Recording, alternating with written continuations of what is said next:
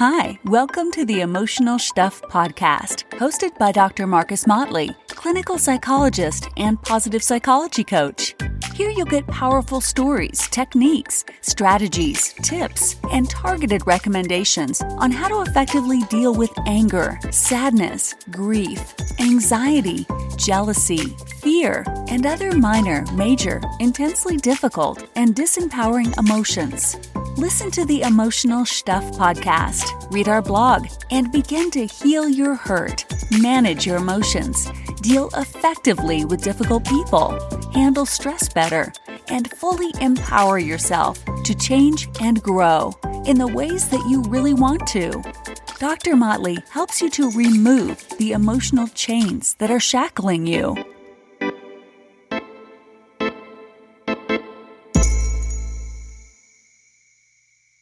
This is Marcus Motley with another episode of the Emotional Stuff podcast. This is the show where we discuss the best tips, techniques, strategies on how to deal with your emotional stuff. We recommend the best books you can read, videos you can watch, and tools that you can use to manage and then conquer your emotions. Sometimes we feature invited guests who will tell you their stories on how they dealt with their emotional challenges and what they suggest for you. And finally, and most importantly, we answer your questions when you ask them. So send your questions to empowerme at hotmail.com. That's M P O W E R M E at hotmail.com. Go to our website at www.emotionalshtuff.com and you can listen to past episodes or read our blog articles. In this podcast, I will discuss conflict resolution in the context of emotional competence. So, let me ask you to pick any day this year. Pick any day from the last 20 years. Now look at the headlines and reflect. What do you see? Do you see any common themes? Do you notice anything that jumps out at you? Is there maybe one word that stands out among all others? I would suggest so. So, for example, military conflicts, family conflicts, religious conflicts, trade conflicts, person to person conflicts, in other words, interpersonal conflicts. The word conflicts stands out. It seems as though in our world, in today's world, there is conflict everywhere globally, regionally, locally, in our communities, in the office, and maybe even in our households. And for the most part, whether globally or locally, we don't seem to be doing a good job of managing conflicts, let alone resolving them. So I'd like to focus specifically not on the global conflicts, not even on the local conflicts. I'd like to focus on the interpersonal conflicts, particularly those that affect you personally. Why? Because I think that we have the wrong focus when we are trying to resolve person to person conflicts. And additionally, those interpersonal conflicts are often at the heart of some of those other larger types of conflicts like military conflicts and trade conflicts, etc. I will also, in this podcast, share a process based on three skills that I suggest you keep in mind as you move forward beyond today and as you consider how to deal with the interpersonal conflicts that you may be already involved in.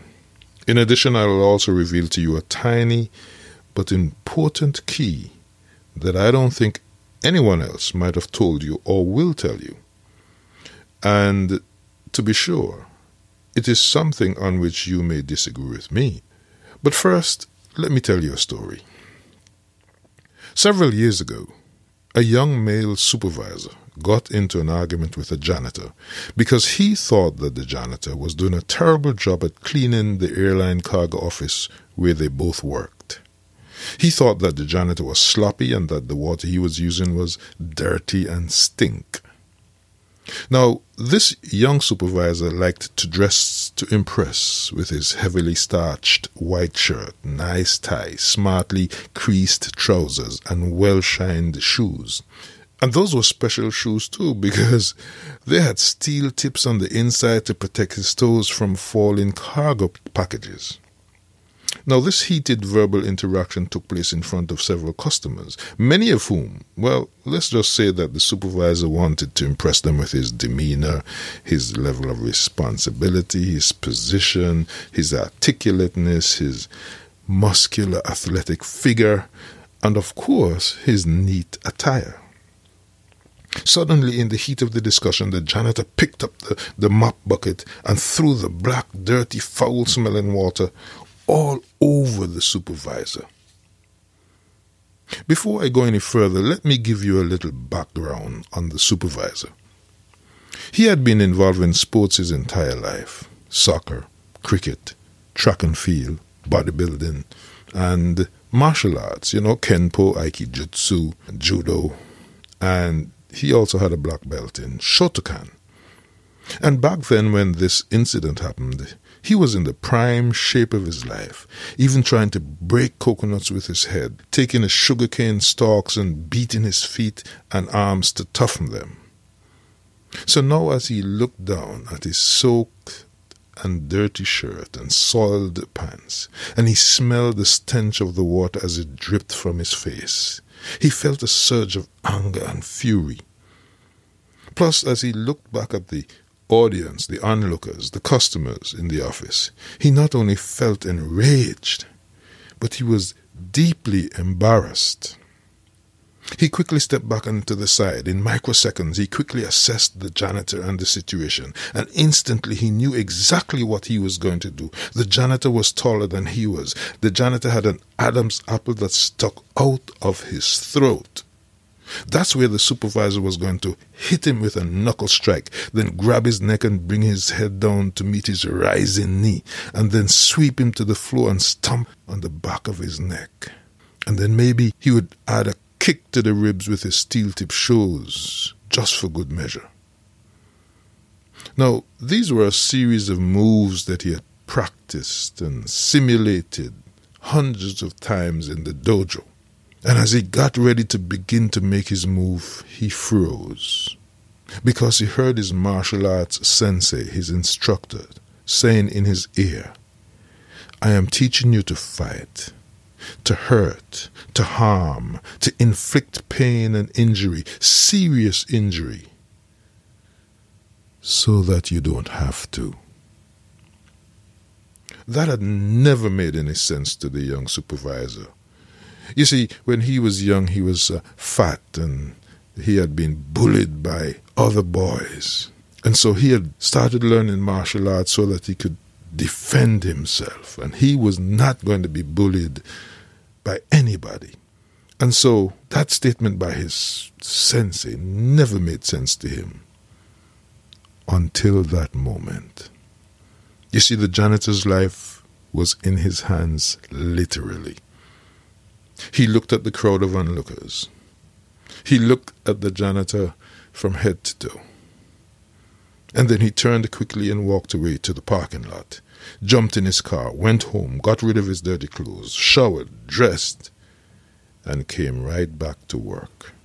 The guy was gone, suspended by the manager, and as he walked into the office, no one said a thing, which was miraculous, based on the kinds of ribbings and trash talking that normally went on in the office with his colleagues. And for the supervisor, those feelings of anger and fury and embarrassment that he had felt had been fleeting. The hormonal reactions and thoughts of vengeance that had flooded him in that moment had come instantaneously but he had let them go almost as quickly as they had come, and in so doing, he had surprised himself. He had shocked himself, as a matter of fact. How about you? How about you? Have you ever been in a situation like this? And how did you handle it? And as you reflect on that now, and as you think about it, are you happy with the way you handled that situation in your past? What about on your job? What about at home? In your community? What kinds of conflict situations are you exposed to now? Why do I ask?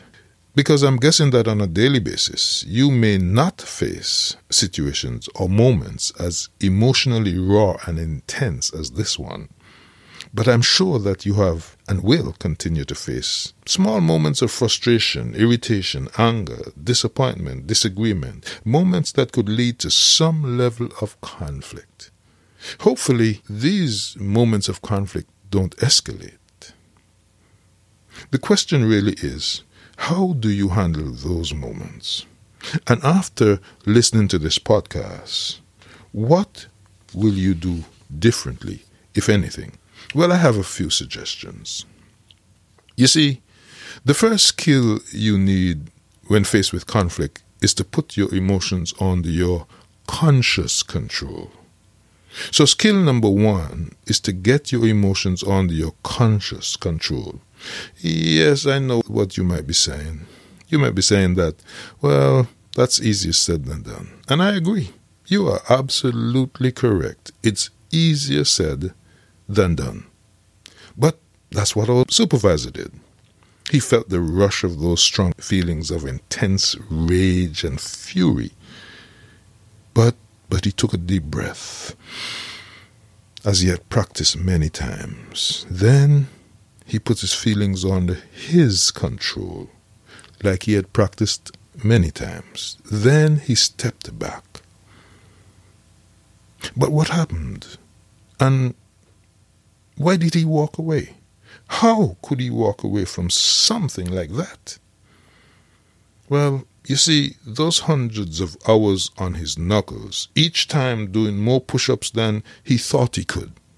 Each time he was forced to face and then control his feelings of wanting to give up. He was forced to put aside the physical pain in his knuckles and even more importantly, he was forced to face and deal with the internal conflicts. In other words, he was asking himself, Do I get up because of the pain in my knuckles? But if I get up, I will have embarrassed myself in front of my colleagues, my fellow students. And how do I face the disappointment in my teacher's eyes? But can I really do three more push ups? Maybe five? Maybe seven? Can I do the 20 that he's asking me to do? And is it really worth it? Is all of this really worth it? Is all of this hard training worth it? You see, those hours and hours of standing still with knees bent at almost 90 degrees with a bandana wrapped around his eyes, those hours also forced him to come face to face with himself and confront those inner conflicts. Do I stand up and ease the pressure of my leg muscles and my knees? But if I do that, do I risk the embarrassment, the feelings of failure? Or should I stay just a little longer so that I can strengthen my muscles for the next time? Can I handle that? Is it worth it to go through this? For our young supervisor, those hours and hours and hours of forced discipline had gradually morphed into physical self discipline. And physical self discipline had gradually morphed into emotional self discipline. And so he had gradually learned skill number two.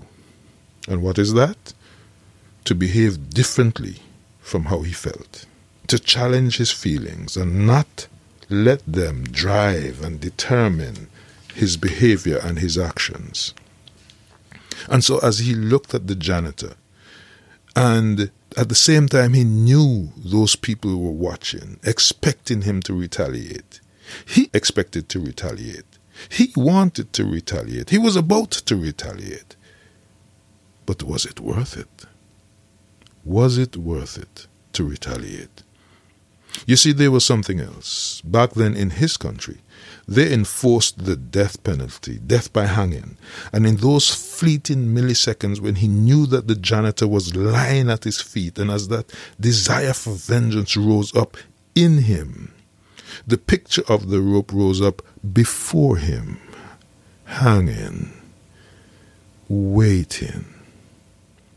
And so, yes, in those milliseconds, he looked into the future and he walked away from the janitor And he also walked away from the possibility of prison, or worse, that rope.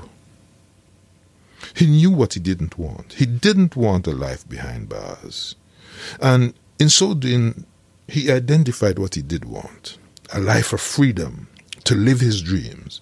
And so he looked forward and decided what he wanted most. He looked beyond the moment to the midterm and then to the long term and made his decision. That is skill number three. Look forward. Know the short term want, the vengeance, but also compare it with the long term want. Decide what you really want, particularly in the long run. So, skill number three look forward and decide what you want. So, the three skills are one, get your emotions under your conscious control.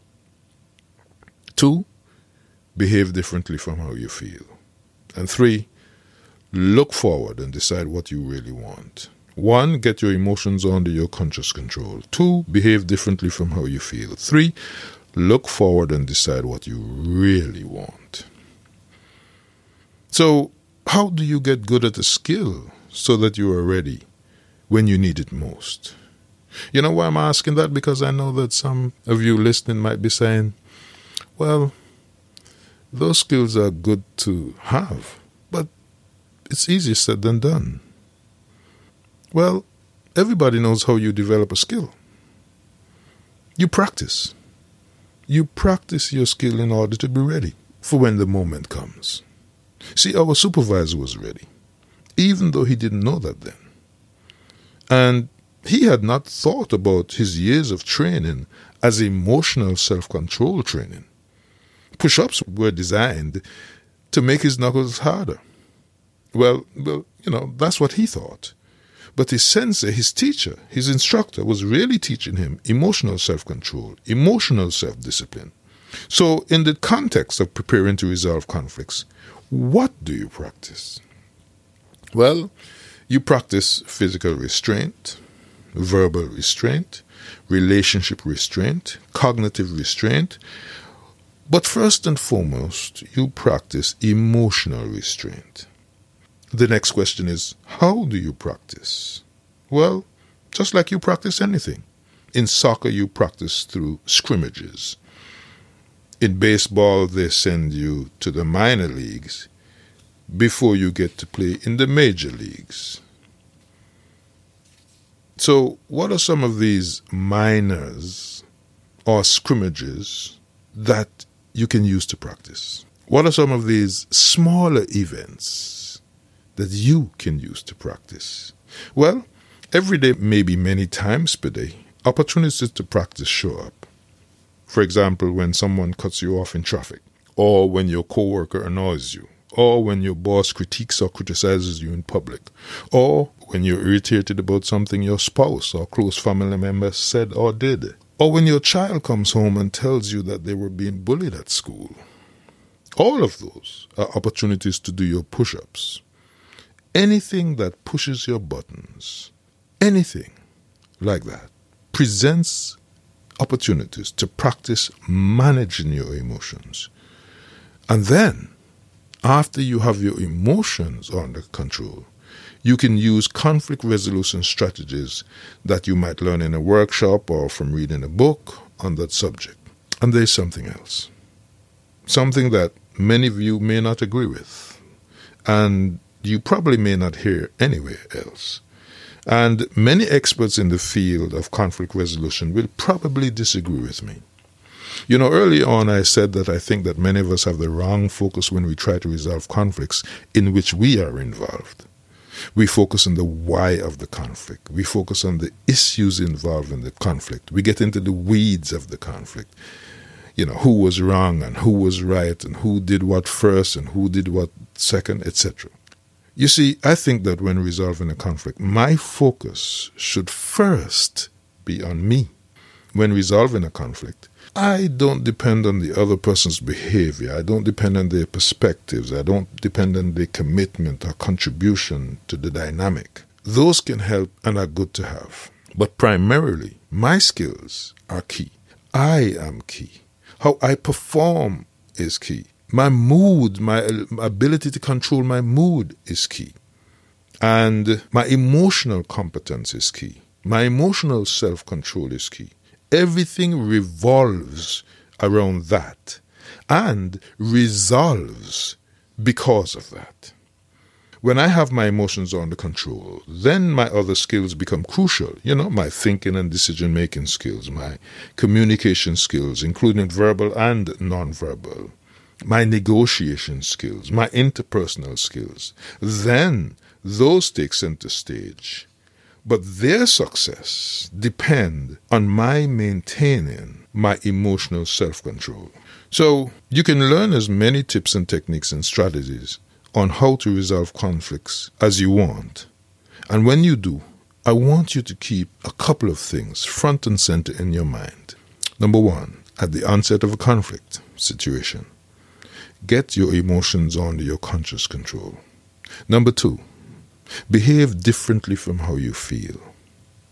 And three, step back and look into the near, midterm, and then distant future and decide on what you really want, and then follow through with the appropriate action.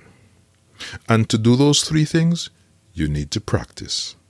And please remember that you are the crucial agent in resolving any conflict. You are at center stage in the resolution of the conflict. And so I recommend that when it comes to resolving conflicts, you must be at the top of your game, your emotional game, just like I was 47 years ago when the janitor poured that dirty, stinking black water over my crisp, starched white shirt and nicely pleated pants. And of course, on my well shined shoes, those shoes with the steel tips in their toes. In today's session, we focus on the topic of conflict resolution and emotional competence. I hope that you found value and that you received tips that you can use. Please share the links to this podcast with your friends and family, and specifically anyone who you think would be interested in listening. Hi, thanks for listening to another episode of the Emotional Stuff Podcast, hosted by Dr. Marcus Motley. Listen, if you need private, personalized information, techniques, or strategies that are designed specifically to help you or a friend or a loved one, then please contact Dr. Motley at empowerme at hotmail.com. That's M P O W E R M E at hotmail.com. Or go to the website at emotionalstuff.com emotional, S-H-T-U-F-F dot com, and leave a private comment or make a specific confidential request. Remember, you can always contact Dr. Motley for private and confidential coaching and counseling assistance.